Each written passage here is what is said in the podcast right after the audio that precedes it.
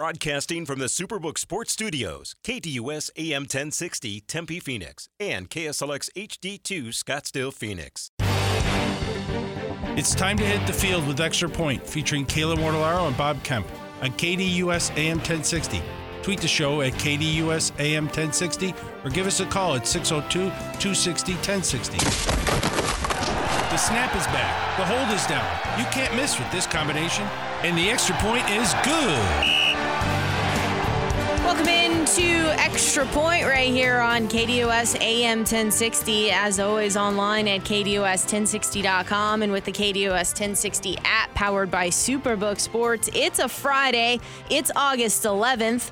Bob Kemp's still feeling under the weather today, so Kayla Mortellaro with you up until noon today, as we typically do. Mondays, Wednesdays, Thursdays, and Fridays, we'll continue our NFL previews. That's with the NFC South. We'll have a conversation with Mike Lacett of the Charlotte Sports Live around 10:15. Then we'll also wrap up the NFC East with the Cowboys discussion. Michael Gelkin of Dallas Morning News set to join us around 11:15 today. As I mentioned, it is Friday, so guess what? It's a Friday spread brought to you by Von Hansen's Meats and Spirits. A $100 gift certificate could be available to you a little bit later on in the program, but here are the weekend specials, and boy, are they serving up something good this weekend. Certified Angus Beef Choice Cowboy Cut Rib Steak, $24.99 a pound, pork back ribs at $5.99 a pound, and Von Hansen's own oven-ready chicken parmesan at $5.99 a pound. So why don't you head on over to Von Hansen's Meats and Spirits,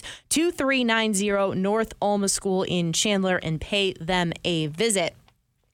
As you can probably guess what the poll questions are today, continuing our previews, let's get things started with the KDOS1060.com poll question. The 2023 Dallas Cowboys over 9.5 wins or under 9.5 wins, and under out in front at this point in time, 69% of the vote, over trailing at 31%.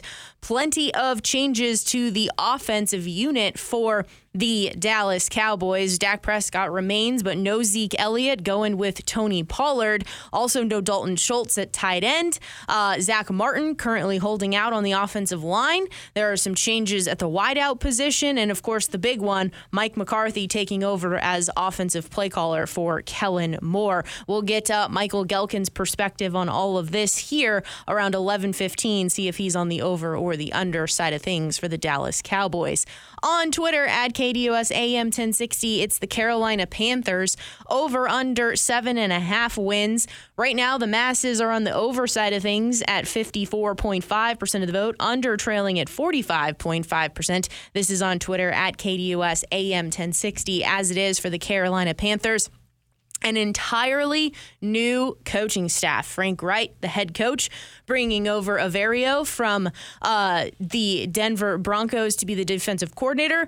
Also, all of these different analysts are part of the coaching staff as well, with Dom Capers as a defensive analyst. You have Jim Caldwell as an offensive analyst. You also have Josh McCown, part of the quarterbacks coaching staff. So there's plenty of bigger names that have had some prominence in the NFL, whether it be as a player or as a coach on this staff. So we'll see how all of that kind of unfolds, in addition to, of course, number one overall pick Bryce Young and how he's going to fare as a rookie. A lot of expectations and a lot of pressure for him as we see how the NFC South is going to shape up. So we'll answer that question around 11:30 today, and we'll also pop on out to the KDOS hotline. Mike Lacett of Charlotte Sports Live joining us in just a few minutes. Camp T, though, for ASU football is here under new head coach Kenny Dillingham. And this is the first time in quite some time that fans can actually head up to Camp T and watch the Sun Devils scrimmage on Saturday around 9 a.m. It doesn't matter the coach who has participated in Camp T. They all kind of say similar things about the importance of Camp T, and I've heard the term brotherhood thrown around a lot here, but certainly plenty of talk surrounding how there's a lack of cell service. Therefore, it forces teammates to have that togetherness, to have that bond that forms, and how those bonds forming in those moments off the field will translate to how they will play and be part of critical success on the football field. Head coach, though, Kenny Dillingham, he's not afraid so far to make his mark early on with this team. This week, linebacker Juwan Mitchell was dismissed from the team following an incident at last Saturday's practice. Here, Kenny Dillingham saying, quote, "Culture wins. It is very, very simple. Culture wins. You are either going to practice how we practice, live how we live, be a good person, compete, say yes, sir, or no, sir, open doors for people, be genuinely a good person, or do things right, or you are not." Juwan Mitchell there, he was expected to be a starting linebacker for the Sun Devils this year as he transferred into the program this season, but he was dismissed. In addition to that, cornerback Isaiah Johnson was also dismissed last week. No further details were given as to his particular status. When you look at ASU and just the numbers here, as it is a Friday spread brought to you by Von Hansen's Meats and Spirits, over 4.5 wins, sitting at -115, under 4.5 wins at -105. The big thing for ASU is, what are they going to do at that starting quarterback position? Is it going to be Trenton Bourguet returning to a starting role? Is it going to be transfer Drew Pine? Is it going to be Jaden Rashada? There's plenty that has yet to be divulged and unfold for that starting quarterback position here. And if you go back to what Kenny Dillingham has previously said, he wants to name a starter at least 1 week before the Sun Devils start the season. As a reminder here, the Sun Devils do start the season Thursday, August 31st, as they host Southern Utah.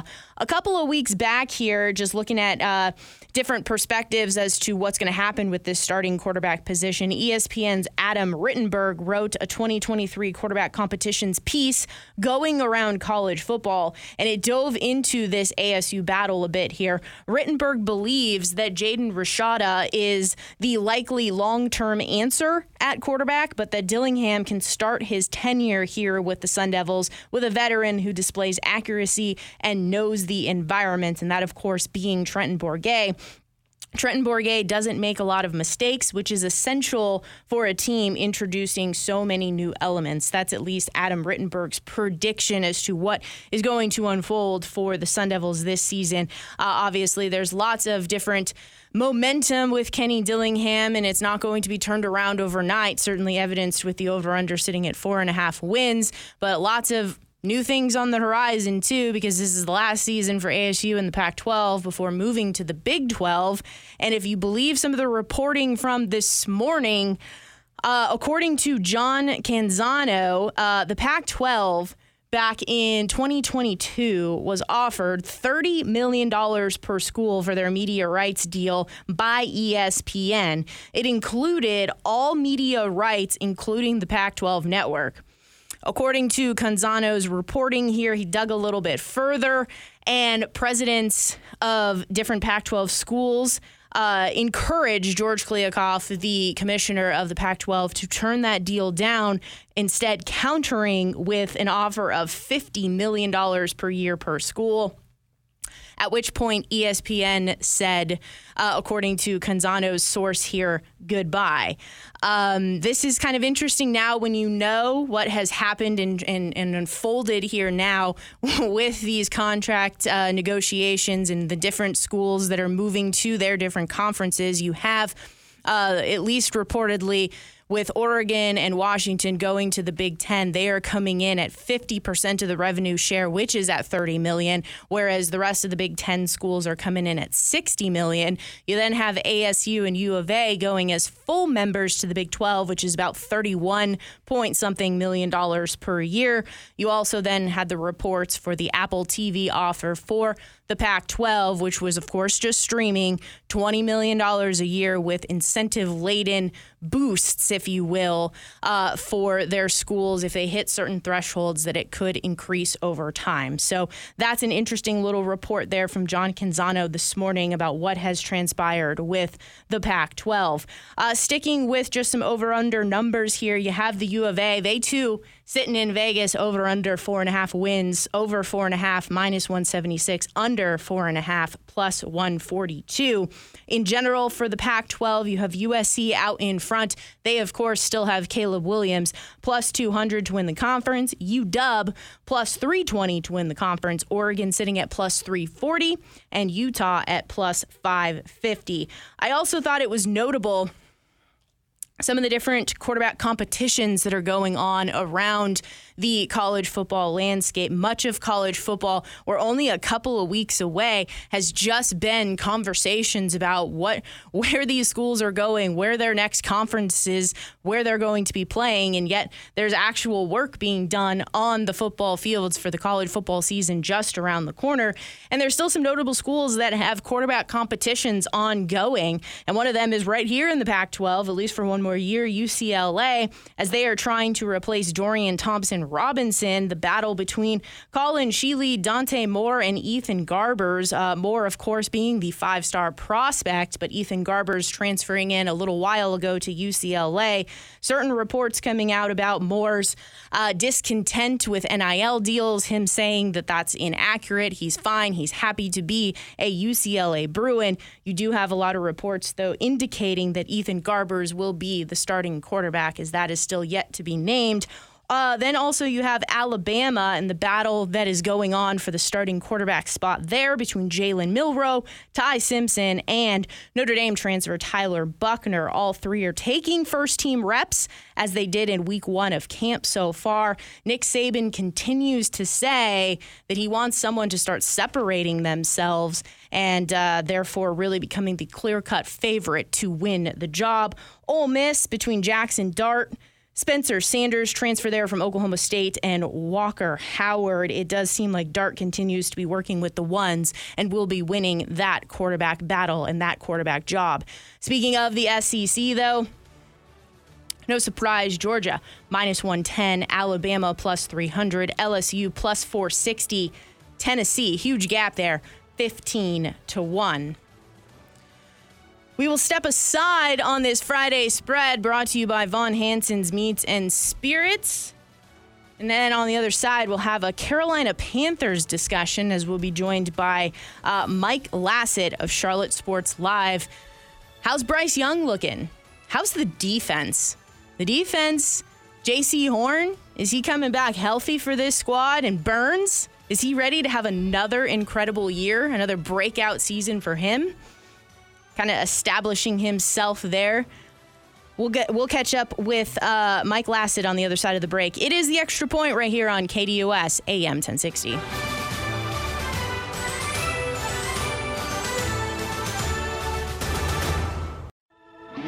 HD Radio is here for KDUS AM 1060. Check out your favorite shows and games on 100.7 KSLX HD2.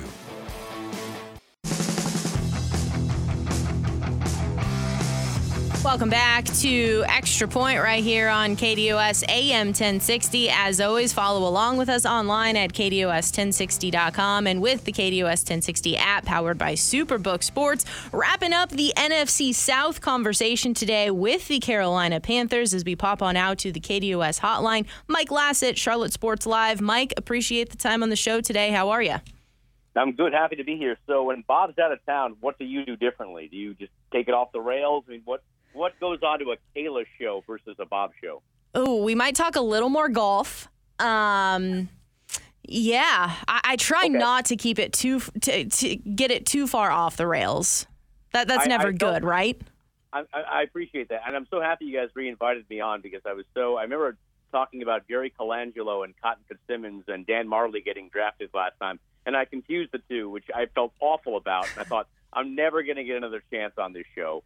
And so when you texted me the other day, I felt absolute redemption. So I'm very excited to be here. Well, how about this? We'll redeem ourselves. How do you feel Amari Stoudemire and Sean Marion announced that they're going into the Ring of Honor jerseys retired for this upcoming season for the Phoenix Suns? No, that's awesome. I mean, obviously everyone remembers the glory days, the 90s Suns with Barkley and Marley and AJ. But then that team that came in after that, they were an exciting bunch. And with Mike D'Antoni running the show, I mean, they were doing some phenomenal things.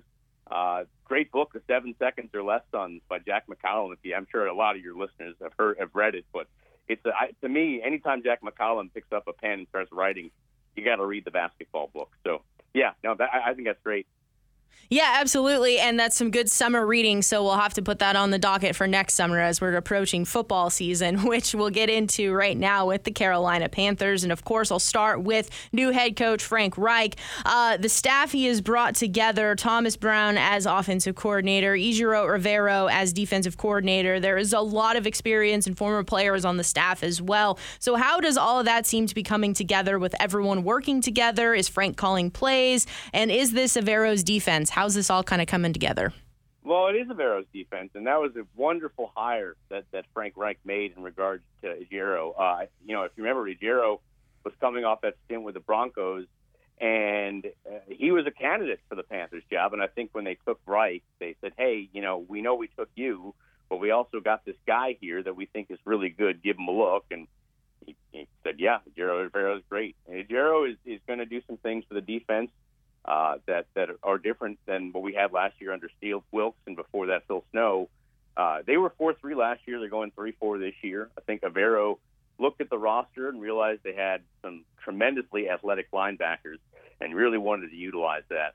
As for the offense, Thomas Brown, I mean, he's the guy in charge, but, I mean, we'll see how much Frank Reich really takes control of that. The joke around the office is, Frank Reich hired Thomas Brown to run the offense, to basically run the offense that Frank Reich has designed.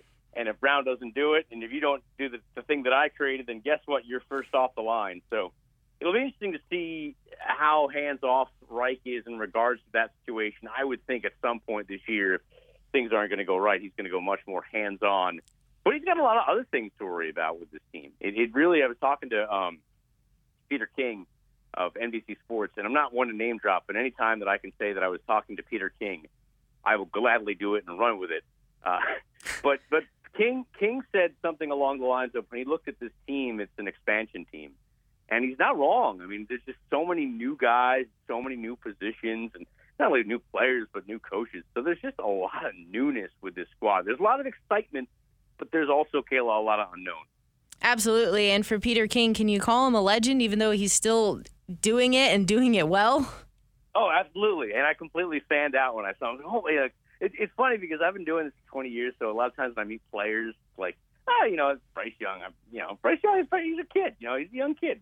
But, like, you see Peter King. It's like the Peter King. So I went running up to him, and I said, can we do an interview? And he's like, yeah, sure. So I'm sure he got a kick out of it. But it was great talking to him. He's got the concerns, I think, that are fair when you look at this team. I think of what everyone else back here. There's a lot of talent, but there's also a lot of untapped potential, too. And we just don't know. I mean, since Bryce Young has gotten here, everyone has done nothing but sing his praises. And a lot of it is completely deserved. But I also wonder if it's like, we're also trying to pad this guy's ego a little bit to get him confident for what's ahead. Because, let's face it, come Saturday, first preseason game, things are only going to get tougher. Mike Lacett, Charlotte Sports Live here on KDOS AM 1060 in the Extra Point. You mentioned Bryce Young there. How has he been looking in camp? And I imagine there's some rookie growing pains. We're going to see a lot more in that first preseason game. But do you personally see any reason to have concern for his size at the NFL level? I think that'll always be there. I think that'll always come up. I mean, Doug Flutie never escaped it throughout his entire career. So I think whenever something goes wrong, that'll probably be the first thing that people mention. I will say, compared to when we saw him in spring workouts, he did look but he did look bigger. And that was a goal for them. They wanted him to get with nutritionists and nutritionists and try to bulk up a little bit. The key was for him not to get too bulky to the point where he's putting extra stress on his knees. I think he's at a right level right now. I think he's as good as advertised. The Panthers, knew what they were doing when they traded up to get him. They wanted him all along. He looks good for the most part. I mean, I've seen him. I've seen some good days for him, and I've seen some bad days for him, but mostly good days.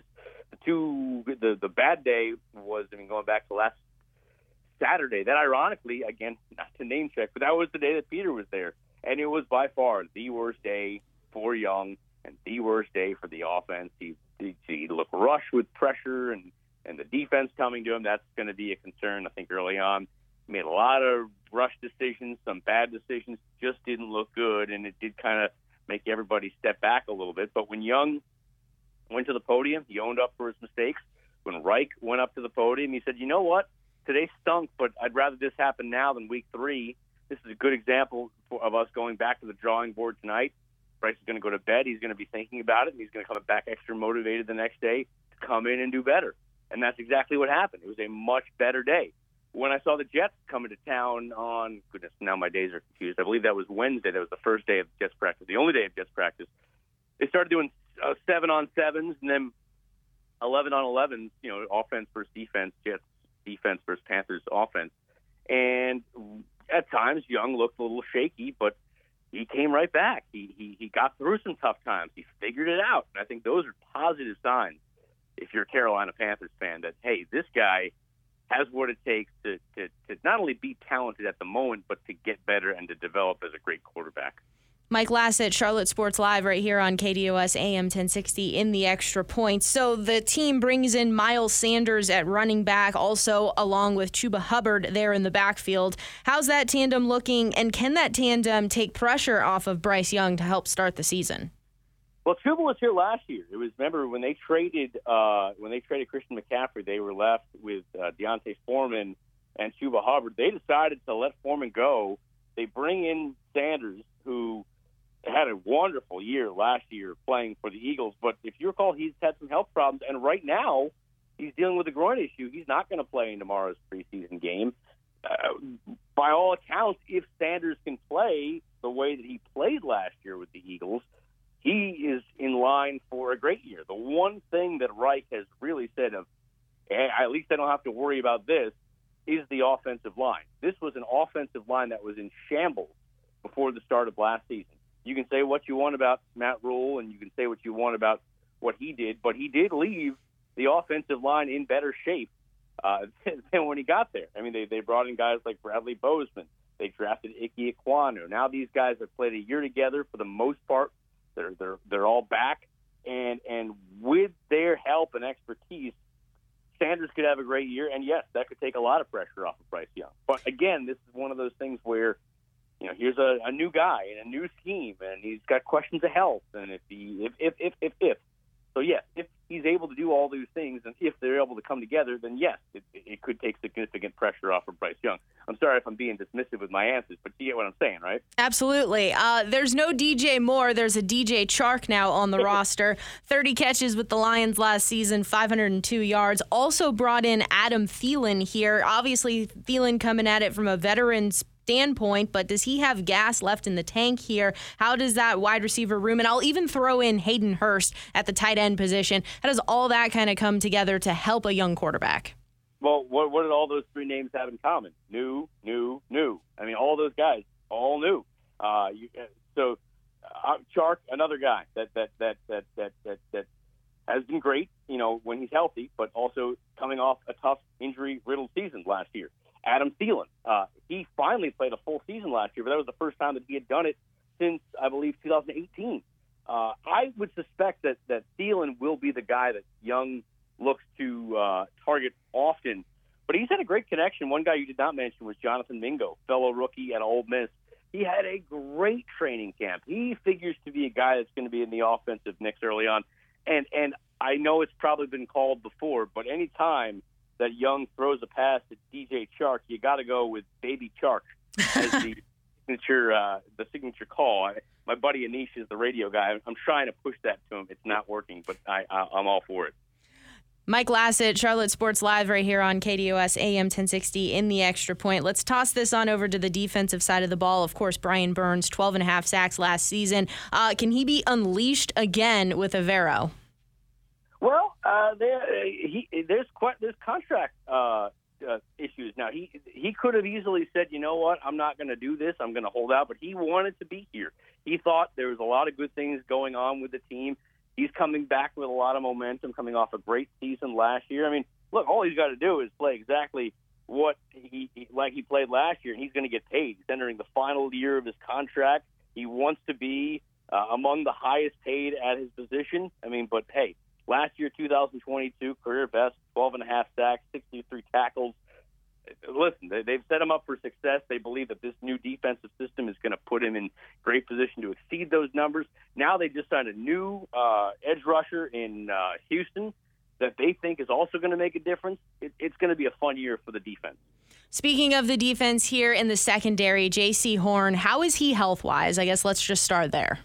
Well, I mean, that's always a good question when you're talking about J.C. Horn. He's missed 18 games, first two seasons in the league. Last year he had a bad rib, bad wrist. He had foot issues, finished on the IR. But even when he did that, he still finished with 3 interceptions. I think this is going to be a crucial year for him. They know he's got talent. They know he's a difference maker. But they want to see that he can stay on the field, and that has been a problem his first 2 years in the league. Mike Lacett, Charlotte Sports Live right here on KDOS AM 1060. Overall, what's kind of the excitement level here with Frank Reich coming in and just you touched on it. New is across the board here. Defense, there is some bit of consistency with, Brian Burns, but is there kind of anticipation and excitement and I guess hope because of the way that this NFC South is currently set up? No, you said it. I mean, there's a lot of ifs for this team. But perhaps the greatest thing that they have going in their favor, other than the legend of Bryce Young just beginning, is the fact that they play in this awful division. You talk about a situation where the Atlanta Falcons could go worst to first. The Bucks aren't going to do much damage, losing Tom Brady. The Saints may be someone you consider, but they're dealing with issues with guys not being available at the start of the season. It's a possibility. I mean, you look at the Panthers' schedule, and I'll bring it up here in a second, but, I mean, there are situations where, hey, if they are able to get off to a good start and you play Falcons the first game, come back with the Saints. Let's say you go 2-0. I mean, next thing you know, you can ride some of that momentum. You're playing, you got down the stretch of the season. Again, that you're playing those same teams. It's a possibility where they could win the division. It won't be by a lot. It won't set the world on fire. But it's not beyond the fact that they could sneak into the postseason. They almost did it last year. Yeah, they absolutely did. That was quite a turn of events. I think for week one for the Panthers, I mean, it's just so much of just throw your hands up. I don't know. Like, how is Bryce Young going to look to start the season? And also on the flip side for Atlanta, how's Desmond Ritter going to look? Well, and that's the thing, because Frank Reich, yesterday's practice was canceled. They're supposed to have one more with the Jets in Spartanburg. And it was canceled, so Panthers had one sort of hastily put-together Zoom press conference. And basically Reich even admitted exactly what we're saying right now. It's like, you know what? This is not a normal team right now. There's not a lot of guys that have been on the field together. There's not a lot of guys that have been on the field in the NFL of all the new guys on their roster. So I expect, and I think he intimated, that a lot of guys will be playing a lot more snaps than what you normally see in a preseason game, and I would expect that to be specifically talking about Bryce Young. It's not like he's going to go quarter one to quarter four, but I think maybe we should be getting a little better idea of where this team is based on what we see tomorrow. So with all of this in mind, I'm going to put you on the spot and make a really challenging question for you. Over, under 7.5 wins for the Panthers this season. I'll go over, but not by much. I've learned that being the local sports anchor, you don't get many friends and many votes of confidence if you go against the home team. So I'll be a very respectful over on that. I think they will. I mean, you look at their record last year. I mean, there were 7 wins. The year before, 5 wins. The year before, 5 wins. The year before, 5 wins. The year before, 2018, 17. I think they're a better team than what they were last year, but I think that, again, that's only if all these parts come together and work the way that they expect them to at this point in the season. Mike, this has been fantastic. Look forward to catching up with you down the road, and maybe next time we'll have another Suns discussion. Anytime. I am down with talking. I got my Charles Barkley replica authentic jersey here, 92, 93. I'm ready to go. And one more time, what was that book, 7 Seconds or Less? Seven Seconds or Less by the Mike D'Antoni Suns from that year. There's some great riffs on Phil Jackson in there, because I think D'Antoni didn't like Phil. He used to talk about how he would they'd elevate his chair because he had a bad back, but they always would say it made it look like he was on a throne. It was really funny stuff. If you're a Suns fan, I'd pick it up. Perfect. I appreciate it, Mike. This has been fun. Have a good rest of your Friday. You as well. Have a good weekend. Thank you. Once again, he is Mike Lacett there with Charlotte Sports Live. You know, it sounds like there's just a lot of optimism for this Panthers team, and it's more just potential. Are you going to be able to tap into that potential? How quickly is Bryce Young going to be able to assimilate into being a quarterback in the NFL? How quickly is a DJ Chark going to get on the same page as Bryce Young? How quickly is an Adam Thielen going to get on the same page as a DJ Chark? Is Miles Sanders going to be able to replicate what he did last year on a different team in a different uniform? Is Brian Burns going to be able to be the stud that he was last year? Can J.C. Horn stay healthy? If you put all of that together, I think the possibilities are pretty high, as we've been talking about it all week long with this NFC South that's just pretty up in the air, and nobody has really taken hold and taken the reins and saying, this is my division. So there's a lot of possibilities here. We'll dive into the Panthers' schedule a little bit and some Arizona Diamondbacks discussion. On the other side of the break, it's The Extra Point. Need social information about KDUS AM 1060? Try KDUS1060.com, at KDUS AM 1060 on Twitter, and Facebook.com/KDUS AM 1060.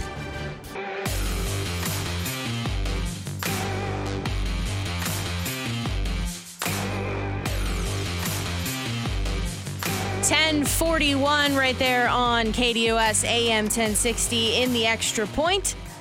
Bob Kemp feeling a little under the weather today, so Kayla Mortellaro riding with you up until noon, as we typically do Mondays, Wednesdays, Thursdays, and Fridays. A big thanks there to Mike Lacett for his time, talking all things Carolina Panthers. We even threw in a little bit about the Phoenix Suns as well. And if you missed it, podcast it over at KDOS1060.com, as well as with the KDOS 1060 app. Let's get into the Panthers schedule here briefly. As we talked about in that interview, Week one, it's just a very, let's throw up our hands and say, I don't know. Like, I don't know what to expect from young quarterbacks. Bryce Young, a rookie quarterback. Desmond Ritter, not a rookie quarterback, but didn't have a whole lot of playing time last year. Concluded the season, though, for the Falcons. Has a lot to grow into as an NFL starting quarterback. So week one, you're on the road, though, at the Falcons. Then week two versus the Saints. And then here, I think, is a stretch that could be quite challenging for the Carolina Panthers. Week 3, they are at Seattle. Week 4, they are versus the Vikings. Week 5, if everyone thinks that the Lions are going to live up to their expectations, they are on the road in Detroit. And then week 6, they are on the road at the Miami Dolphins. Week 7 is their bye. Then you come back and you feel kind of good about yourself that maybe the bye week is where things kind of start to click a little bit for Bryce Young, that he's going to have 6 weeks. It could potentially have some pretty daunting defenses that he's facing as well. So 6 weeks to kind of get some film, feel the pace of the game at the NFL level. Come back, though, week 8 versus the Texans, week 9 versus the Colts, week 10 at the Bears, then week 11 versus the Cowboys, 12 at the Titans, kind of unknown what we think about the Tennessee Titans, week 13 at the Bucks, week 14 at the Saints, week 15 versus the Falcons. So you have 3 weeks in a row where you were facing division opponents, and then you conclude the year week 16 versus the Packers, 17 at the Jaguars, and 18 versus the Buccaneers. The numbers over under 7.5, and we'll answer that question around 11:30 today. As it is for the NFC South, just some numbers: the Saints +130, the Falcons +210, the Panthers +360, and the Bucks +750 to win the division. Bryce Young, I don't know how you really hop on board with some numbers in a prop market where you're just so uncertain about what to expect with a rookie quarterback at the NFL level, but it's set here in Vegas, 3,250.5 yards, -112, and Miles Sanders at the running back position, over under 900.5 rushing yards, -112. So we'll certainly dive more into that around 11:30 today. Let's pause for a minute about football and get into the Arizona Diamondbacks here. They're back on the diamond today, hosting the Padres for 3 games this weekend. Tonight It's going to be Blake Snell versus Ryan Nelson. Blake Snell, 8-8, 2.61 ERA, 164 strikeouts. Ryan Nelson, 6-6, 5.16 ERA, 80 strikeouts. Let's look at this from the Padres side of things. The Padres had a players-only meeting after Wednesday's loss. Xander Bogaerts is quoted here to the media as saying, "It's never too late, man. We've all been preaching that. We're going to get on a run, and we haven't so far. All of the guys in this room still deeply believe that it's going to happen." Apparently for the Padres here, though, this isn't the only players' meeting that they've had so far this season. And for the expectations that have been around this San Diego Padres squad, certainly they haven't lived up to those expectations. They haven't lived up to the payroll around the expectations here. And it's kind of been in the area where you didn't think it was going to happen, at the plate with the bats. It hasn't been what you would expect. San Diego ranks 19th in total offense in Major League Baseball. As a group, 914 hits, 504 RBIs, and a team batting average of .239. Certainly not able to get guys home when they do get runners on base, and you're not getting that production from the top of the order. It's been a little surprising here for the San Diego Padres, who mathematically still right in this thing for a wild card spot, as they're 4.5 games back, and they're facing the Diamondbacks in a 3-game set, who the Diamondbacks are the team that is directly in front of them in this wild card race. So mathematically here, it's still plausible. Rich Hill going for the Padres, 7-11, 5.09 ERA, 108 strikeouts. Zach Gallen, 11-5, 3.37 ERA, 157 strikeouts. And Sunday, the series concludes with Seth Lugo, 4-6, 4.19 ERA, 90 strikeouts. Brandon Pfaadt, 0-6, 7.16 ERA, 42 strikeouts. When it comes to the Diamondbacks side of things in this series, they are looking to snap an 8-game losing streak. As I mentioned, they are still in this race for the wild card. The Diamondbacks are 2.5 games back behind the Cubs and the Reds. But they're not playing great baseball. The Diamondbacks have the worst record since the All-Star break. It's seeping into other things that are not just starting pitching. They're not just relief pitching. It's really permeating into everything. It's not being able to drive home runs. It's not being able to get critical hits. It's poor base running, getting out when you have no reason to be getting out. It's just kind of permeating everywhere, even into dugout decisions, who you're bringing in certain circumstances. It's kind of just everywhere. So is the day off knowing that you have 47 games left, 2.5 games back out of this wild card spot? Are you able to mentally flip the switch and find a way to be a part of the playoff conversation? It all gets started, though, tonight with Ryan Nelson on the mound for the Diamondbacks. Some other series that I think is worth paying attention to. You have the Guardians versus the Rays. The Rays currently hold on to that first wild card spot in the American League, and can they hang on? This has just been like they started off like gangbusters, even with some of their starting pitching injuries, and then just more and more injuries kept piling up for this team. They've won 11 games since the All-Star break. So I'm just curious to see how this is all going to shape up here for the Rays, who are coming off of a series loss against the St. Louis Cardinals.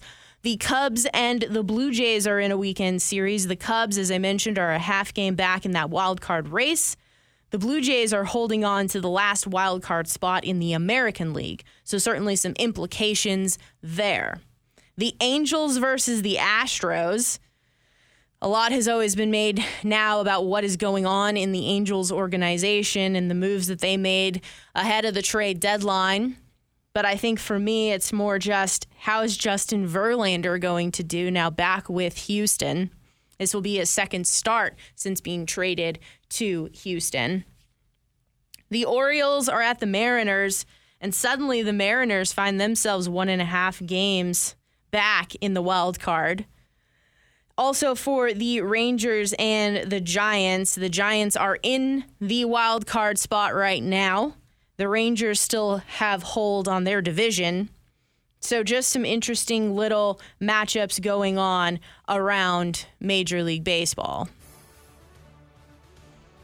It's golf talk coming up on the other side of the break. The PGA Tour, the FedEx Cup playoffs have begun, and the FedEx St. Jude Championship is underway. Once again, it's a little different this year, as it's only the top 70 have qualified, and there's no cut in this field. So everyone will be guaranteed, as long as you don't sign for a wrong scorecard or something, guaranteed 4 rounds. In addition to that, the top 50 move on to next week's BMW Championship. So plenty of players trying to work their way into next week. We'll dive into what's going on around the PGA Tour and this book that Billy Walters wrote. We'll talk a little bit about that coming up next here on Extra Point on KDOS AM 1060. Tune in weekdays to the Sports Zone with Bob Kemp from 9 to 10 a.m. on KDUS AM 1060, KDUS1060.com, and with the KDUS 1060 app.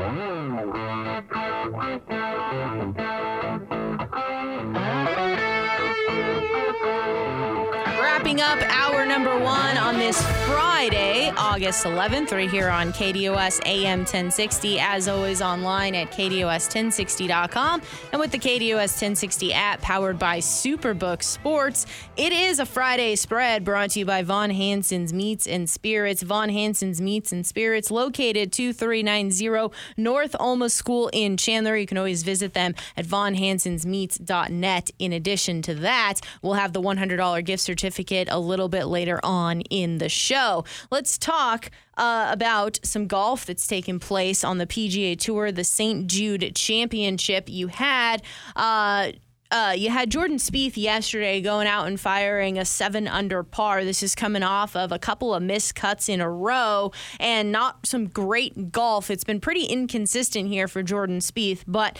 obviously playing well yesterday. I believe it was a bogey-free effort for him. Tom Kim, we need him to play well. We have him at a 40-1 odds here. He shot 6-under par yesterday, and he is even right now on his round today through 5 holes. So we need him to keep racking up some birdies. And then Colin Morikawa, he shot 5-under par yesterday. It's been a bit of a mixed bag for Colin as well this season, but really awesome stuff for Colin in how he's going to be donating money to Hawaii and everything that's been horrifically transpiring with the fires here. He feels impassioned by all of that. So there's going to be money being donated to Hawaii and all of the relief efforts that everyone needs for the community to come together in Hawaii and specifically in the Maui area. He is 1-under par today through 5 holes. Right now, Lucas Glover and Tommy Fleetwood are sitting atop of the leaderboard at 7-under par. You have Lucas Glover, who won the Wyndham Championship to propel himself into the FedEx Cup playoffs, and he's continuing his great play now as he's sitting atop of this leaderboard here. Jordan Spieth, though, he is 1-over par through 7 holes, so now he is in a tie for third at 6-under par. Scotty Scheffler, the odds-on favorite heading into the event with his new putter, gained 0.27 strokes on the green yesterday. He's at 3-under par. Rory McIlroy, he also has a new putter. He didn't fare so well. He lost strokes on the green, minus 0.773 strokes. He's also at 3-under par. And Jon Rahm struggled yesterday at 3-over par. As I mentioned here, news away from the golf course, you had Billy Walters writing a book, Gambler, Secrets from a Life at Risk. It comes out on August 23rd, but excerpts are already leaking. And the big news that came out about the excerpts here are in regards to Phil Mickelson and the relationship that Phil and Billy Walters had, and some of the staggering numbers and situations that occurred, Walters estimates that Phil Mickelson wagered more than $1 billion during the past 3 decades, and that Phil lost close to $100 million in his gambling experiences. Walters also here suggested that Phil wanted to place a $400,000 bet on the United States to beat Europe in the 2012 Ryder Cup.